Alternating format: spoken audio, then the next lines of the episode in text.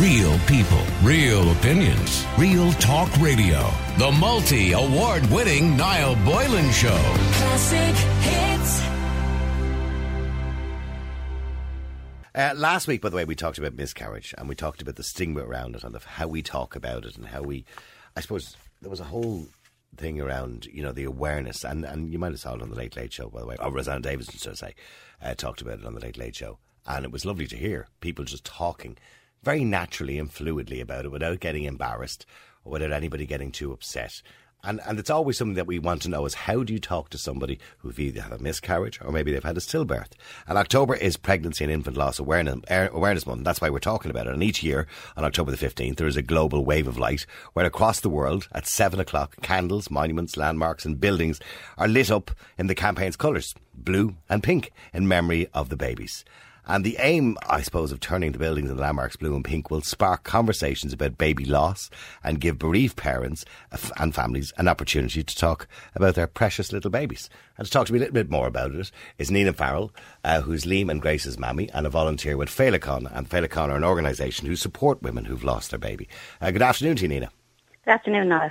I see first thing I have to say to Nina is even when I'm talking about it as a radio presenter, the language I use and the way I talk about it, maybe I'm being, am I being overcautious or should I be more open and, and, and talk more openly and not be too concerned about the wording I use? Is that something that we need to, we need to think about? Yeah, I think in fairness, um, you know, it's a, it's important to have the conversation. You know, it's important to be able to chat openly and honestly, and not to worry too much. If we're too if we concentrate too much on our, on the language that we're using and we worry too much about the language, sure, it fill us with fear and it stops the conversation flowing naturally. Do you know? I mean, I'm very conscious of the fact that you lost two wonderful children, Liam and Grace, and I'm very mm-hmm. conscious that I'm going to talk to you in a second about that as well and how that felt for you. But what I'm saying, using words like stillbirth, is that still a word that people use? Is that still the same word that we use now, or is it losing your baby? Or when you're when you meet somebody who may have had a stillbirth or lost their baby, what is the correct thing to say to them? You know, I'm sorry that you lost your baby, I'm sorry you had a stillbirth, or, or how do you refer to that? Yeah, I think, I mean, yes, the term stillbirth is still used. Um, it's, you know, there's still, it's referred to as the Stillbirth Registration Act. So yes, it is, it is a term that's used. In terms of meeting somebody, I mean, I think once you ask somebody, once you talk to somebody, um, you quickly find out the type of language that they'll use. Yeah. For example, somebody might refer to um, their baby as a little angel. Okay. Somebody else might refer to their baby just by their name. They might, you know, everybody has their own language they're comfortable with. And I think you quickly learn the type of language people are comfortable with. And it's about respecting where they're at and, yeah. you know, and following their lead, I suppose. And but how, again, how, how, many stillbirths are there in Ireland on a, on a yearly basis? It's something we don't, we don't actually. Yeah, we don't actually have the figures for that. I mean, Féileacáin don't focus on, you know, the research the stats, and the figures yeah. and the stats. And, you know, because sometimes you can become so consumed by stats. You know, every single stillbirth that happens, every single neonatal death loss, I mean, the the impact of that is just enormous. You know, so Absolutely. the figures aren't as as important. But I suppose Féileacáin do give out um, roughly about a thousand memory boxes a year, which is a huge number, you know, and memory boxes are given to people kind of from a 16 week loss. Okay, describe, so anybody, describe to people what's in the memory boxes, and I'll talk about a little bit later as well about the funding because I know you don't get any state funding for this, right? So you you, you, you, rely basically on volunteers, uh, and we, you yeah. We do, yeah, and bereaved parents, you know, and a lot of times bereaved parents are just so appreciative of getting the memory box and, you know, being able to make memories with their children that they will fundraise for Féileacáin, which is a, a huge help. Um, but in terms of the memory box, you're given it, you're given to it to you by the hospital, and you're given it when you're when you're in labour and you're giving birth if they know that the baby's not going to survive. And inside that is some information that will help you over the next co- couple of days. But also there's two little teddies, um, which you they you place with your babies, and the idea is that you keep one and one goes with the baby. Okay. There's also um, that's nice. Actually, it's a nice. It's thought. lovely, isn't yeah. it? Yeah, yeah, it's lovely. There's also um, there's also uh, to make prints with your babies, ink prints, you know, and the hospital will help you make that. Yeah. There's lip balm, which is it's all about the touch, you know, making you comfortable touching your baby. I can I can remember the midwife handing myself and Alan some lip balm to touch Liam and Grace's lips. I didn't know the what it was for at the time, but it's all about the touch, and you know, and Yeah. that's that's really lovely, you know. Okay. Um, yeah, and the and the information that you need, kind of, you know, around, you know, the next couple of days if you've living children, you know. Yeah. I mean, how it affects advice. them too, of course. yeah. Absolutely, That's a something bit we of don't advice think about, that will help you. Oh, Yeah. a huge impact, do you know, Because and been- even on the been- wider family. I mean, they particularly if they're kind of you know eight or nine year olds or whatever it is, they've been looking at mammy pregnant, and they're They they're they're hoping for a little brother and sister on the way, and they're all excited about it, and it must be very difficult to come home and then say to them. You know, there's no little brother or sister, and that's not going to happen now. Sorry, but like, how do you explain that to a child? It's very difficult as well. Something we don't think of. It is, it is, and I suppose you know, Féileacáin give out uh, teddies, which is you know, a big brother teddy or a big sister teddy, um, so that the, the the kids are involved as well. You know that Yeah. they, they feel they have something tangible to touch. You know Yeah. that they, you know that represents their loss, Yeah. and also then there would be some advice around the kind of language you use, like like the baby didn't just go asleep, the baby actually died. Because in terms of the impact that might have, they might be afraid to go asleep. Yeah. Do you know? So it's just kind of language like that. Yeah, and that's something that you wouldn't think of either. Yeah, when you say something like that, because children take everything literally, of course. They do. They, They do. do, They course. certainly do. But yeah. Nina, for people who don't know, and I, I, I spoke to you before, I think. But, You did. but- yeah, but remind people of your own personal story. If it's not too difficult for you to, to keep, and I know people probably ask you to keep recounting the story, and it's probably very difficult for you to keep doing that. But I suppose the more you talk about something, the, the easier it is maybe to manage in your own head in some way It too. is, it is, Niall. And to be honest with you, I absolutely love talking about Liam and Grace. I mean, they're my favourite topic of conversation. Do you know? I'm glad I to love, hear that. I love telling people about them. I love, you know, and telling people how important they are to us. You know, and it's just really lovely to get the opportunity to talk about them. So you know, I'm assuming Liam and Grace were lovely, happy pregnancies. You were They both were. delighted to be pregnant. You and your and your partner were delighted to You, be pregnant. myself and my husband were delighted. We'd had a tough, tough journey. You know, we'd had um, Yeah. three recurrent miscarriages. We'd had four rounds of IVF, and suddenly we were pregnant on Liam and Grace. And once we got past that early miscarriage stage, after having three early miscarriages, I mean, we thought we were, Home you know, free, we got yeah. yes, we did. we got yeah. to the twelve week scan, and we saw their beautiful hearts beating.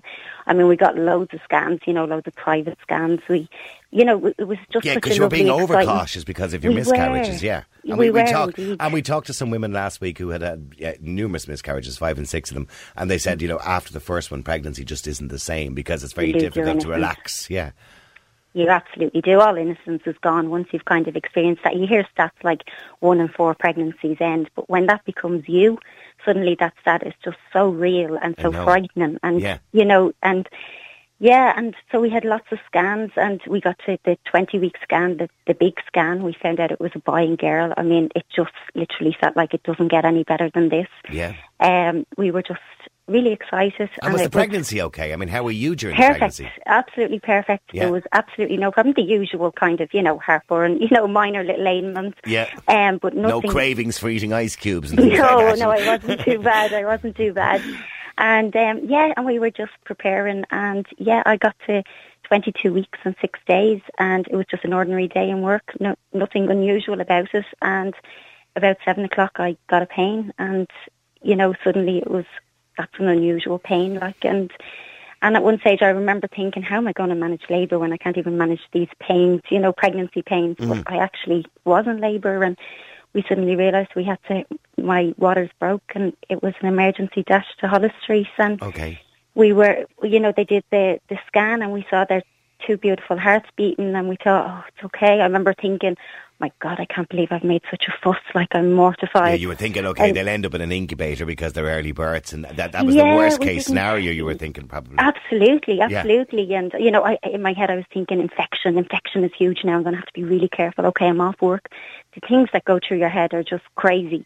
And suddenly somebody came in and explained that they were going to be born and they wouldn't survive. Oh no. Um, once it's before moment 24 when, weeks. when somebody tells you that information, when you, in your head, the worst case scenario was you're going to have to take a bit of time off work, as you said. Yeah, And yeah. then somebody comes in and says, sorry, but, you know, your two babies, the babies that you've loved during your pregnancy and you're so excited, are not going to make it. That, that news must be devastating to you. It's absolutely heartbreaking. I mean, Yeah. you can't believe that your your own heart is still beating after hearing something so absolutely devastating, and to be told that I had to go through labour and you know, and to to give birth. I mean, the physical pain is nothing. It's just nothing in comparison to knowing that you're And, going and to at give this stage, birth. their hearts were still beating, so they were still, were still beating, they were yeah. still alive. And They so, were. what was the reason why? Because is it their brain is not fully developed, or what is the reason why they won't survive? I suppose they, their lungs. There's so many. There's so many reasons. They they wait. You know, they wait till 24 weeks, and you know, even at 24 to 28 weeks, you know, it, it, it can be a long babies journey for have babies. survived, haven't they? Under have, under they twenty four. have. Yeah, I know. I know a friend of mine who had twins at twenty three weeks. Okay, yeah. And, and now, don't get me wrong, their first year of their lives it was extremely It's complicated. difficult. Uh, Yeah. but, uh, but many operations and different things like that. But look, thankfully they, they, they survived that. Um, So Yeah. it is it is quite unusual for that to happen. But of course, you wouldn't have known that when you went in on that. No, I day. didn't. Yeah. I didn't. And and I suppose those couple of hours were the worst of my life. They absolutely were. But all that changed at 1.42 on the Friday morning when Liam was born and his he had just his heart had just stopped beating just before he was born. But my first glimpse of him was no different than any other mother. Everything changed in that moment when I saw him and saw how gorgeous and perfect he was and and suddenly I was a mammy and I couldn't have been prouder. I just mm. literally, I felt all those emotions, that rush of unconditional love and seven minutes later Grace was born and there was um, a tiny little whimper and it was just the most Oh. beautiful sound. She was alive and they both lay on my chest until, you know, and Grace lived for 31 minutes, which was just, I mean, with Alan beside me, um, it's hard to describe, but, but it, it sounds like it sounds so sad. You know, obviously Liam, Liam had died, but Yeah. At that moment, I felt nothing but pride and love, and you know, happiness. And I remember the midwives congratulated me on becoming a mother, and I just couldn't have been prouder. You know, I And how do you separate that that wonderful pride and that beautiful moment of becoming a mother with the fact that sadly your, your two children are not, are not going to live? How do you separate the, the, the trauma of that from the, beautiful feeling? I don't think you feeling? do separate them. I don't think. Yeah. I think. I think the love survives. I, I mean, I've learned over three and a half years that the love I feel for Liam and Grace will never ever go, and that is so comforting. And every bit of pain and grief I feel is worth it for that love, for that Mm, Absolutely. to And I be there, that. to be there, to be there, mammy. You Yeah. know, to And you're still there, mammy. I absolutely am. Yes, Mm-hmm. I absolutely am, and I feel you know very proud of that. I'm very proud that they chose me to be their mammy. You know, and And how do maternity hospitals deal? Because I suppose they're dealing with situations every single day They are. where to them, you know, there's a, there's a normality to these things happening because they do unfortunately happen. And so, how do they deal with it? I mean, uh, do they deal with it well, in your opinion, generally? Yeah, absolutely. I thought they dealt with it with extreme, extremely sensitively and in a, a very caring manner. I mean, some of the things I remember them congratulating me. I remember the bereavement midwife coming in and asking me, you know, um, if I'd like to bath them, she could help me bath them, and you know. And the chaplain coming and asking, would I like to do a naming ceremony with them? I mean, we wanted to do everything. We Mm-hmm. That's we what I wanted to get fit to. everything in. And by the way, this is something I want to get to because I spoke to you before, and I don't know if anything's happened since Yeah. then. And I actually meant to do something around that, and I do apologise that we probably didn't, and we fell back on our, our laurels a little bit. But the last time you were on, you, when you mentioned the naming ceremony, the most disgusting part and despicable part of all this is you don't get a birth certificate. We we don't. We we got a stillbirth cert for Liam. The stillbirth cert is not. private. It, it, it, he's not. He's not formally recognised as mine and Alan's child. you know what? Maybe I'm wrong in thinking this, but to get a stillbirth certificate kind of labels them as something that they're not. Do you understand what I'm saying? Maybe I that's do, wrong yeah, of me in thinking that. They, they're, they're little children. Sadly, they They didn't survive, but they are little children. They're your children, and you should have a birth certificate for them. Yeah, and, and that would be great. But I, I think the first step is to try get the register open. Do you know to try and get Liam's records public? Whilst I agree with you that it would be absolutely great to get a birth and death cert, just like I did for Grace, I think we're a long way away from that. And I think the first step would be to get this stillbirth register open. Do you know? Because you know, I'm I'm very proud parent for both Liam and Grace. Yeah. And it's just heartbreaking to think that in generations to come, it could look like I'm only a parent to Grace. Do you know? And Yeah. that's, it's just not fair, do you know? And you know, we're such proud parents and we want to shout out that we're, we're parents. Um, we don't need to see the Stillbirth register. At the moment, it's only parents and grandparents that can see it. We don't need to see it. We know they were born. We know they died. But, you know, it, it's the future and it's what that means. So as part of Pregnancy and Infant Loss Awareness Month, we're calling on the government uh, in Féileacáin, you know, to amend the Stillbirth Act immediately and to open it up and to give us uh, an opportunity, you know, to, to for our children to be recognised. And what what is the criteria at the moment under the current legislation? Uh, pardon my ignorance for not understanding it completely, but was so to get a birth certificate for a child, they have to breathe. The child has to breathe. The child has to take a breath.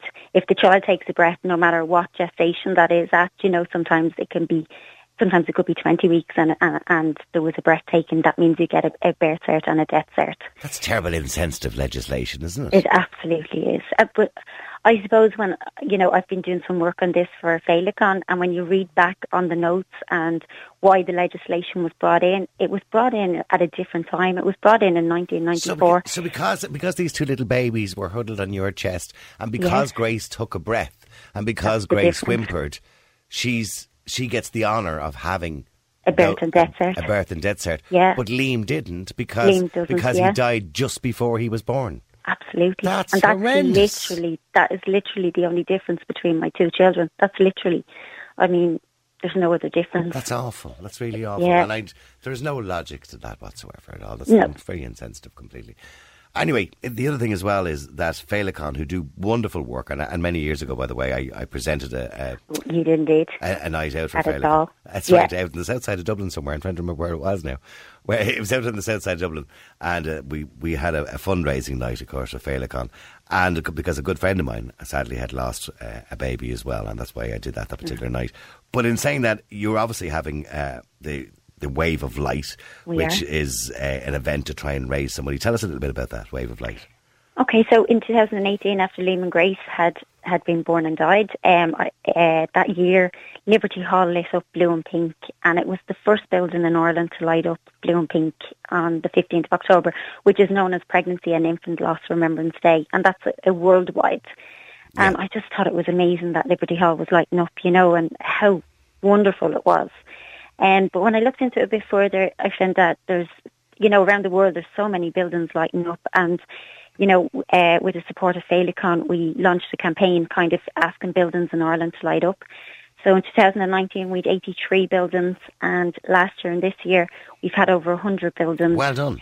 And yeah, it's it's amazing. It's it's lovely. Um, it's just such a such a special night. Um, you know, it, I'm conscious that it's not one night that you know. I mean, we're living with this 365 course, days yeah. a year, but it's great to have a night where other people, maybe not directly affected, get to think about it, and that's what the awareness is all about. You know, to let people know. Um, And so of course, have. uh, there's a cost involved, you know, in trying to support parents. Now, I know you're a non-profit organisation. That's right. Yeah. Uh, so you don't make any money out of this. Basically, you just need the money to try to support parents like yourself, who are in the same Yeah. situation as yourself, you know, who may not be able to deal with it. I mean, you're dealing with it very well, Nina, I have to say. And, but there's other parents out there who may not be able to deal with it quite as well. And they need support. They need a bit of help. And obviously, you're looking for anybody who wants to donate, by the way, you can go to feileacain.ie. I'll spell that out for you. Actually, I'll Thank get you. Ashling to put a link on our Twitter and oh, Facebook Oh, account there as well if you if you want to donate a, a few quid because when people listening today and I'm looking at all these wonderful messages by the way coming in from people here just listening here to that woman she is so strong speaking about every part of her story so openly and honestly she is so powerfully strong an incredible lady and you are an incredible lady because I think you give hope to everybody else who has ever been in that situation to look at things slightly differently and when you talked about you know and even the nurses to say congratulations to you I don't think I could be brave enough, you know, if I saw, you know, a woman devastated losing her child to say congratulations because I don't know if that would be the right thing to say. But clearly for you at that moment, it was the right It thing to say. yeah. You know what I mean? And it was, and it was wonderful that you talk about your children, Liam and Grace, and you talk about them as if they're with us here today.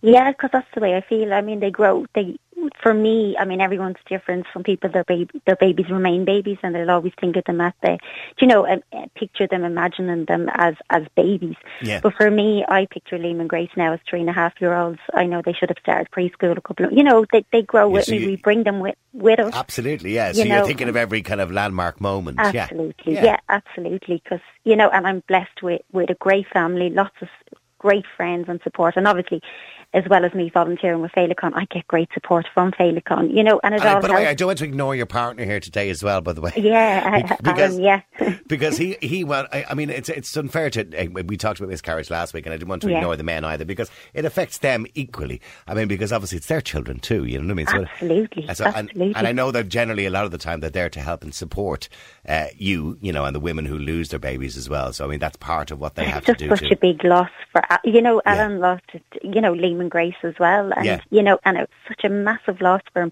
and there's so much focus on the woman you know and there's so much I, I mean I know we go through the physical you know labour and that but every other part of of the loss and the grief Alan feels just as much as me you know Yeah. and it can be hard especially in the beginning I think I was very conscious that people were asking Alan how I was you know and they weren't asking him how, How he was he was, yeah, of course. You know, and I'm sure and- his mates and work were probably saying to him, Yes. you know, how's Nina now? Is she all exactly. Instead of saying to him, because that's a kind of mannish thing, I suppose, isn't it? Instead of saying to him, are you all right, Alan? Can we, you know, do you need to talk? That's and it it. might have been difficult for him too. But listen, it was wonderful to listen to your story. And it's, when I say wonderful, it was wonderful oh, because you're a Oh, thank you. wonderful mammy. and, and I'm delighted you got that moment to spend with your children. And I'm delighted you'll carry them forward with you for the rest of your life.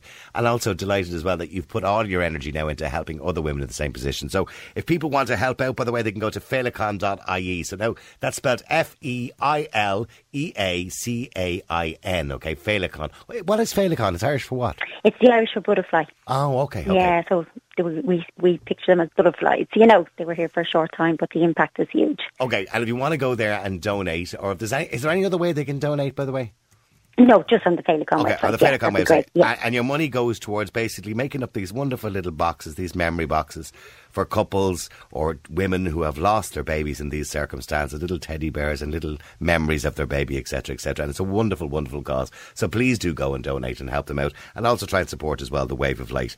Listen, thank you very much indeed, Nina. I appreciate you Thanks, coming on the today. Thanks right. very much. And you're a wonderful ma- lady. You you deserve all the compliments and all the texts that are coming in at the moment. I'd be here all day reading them out.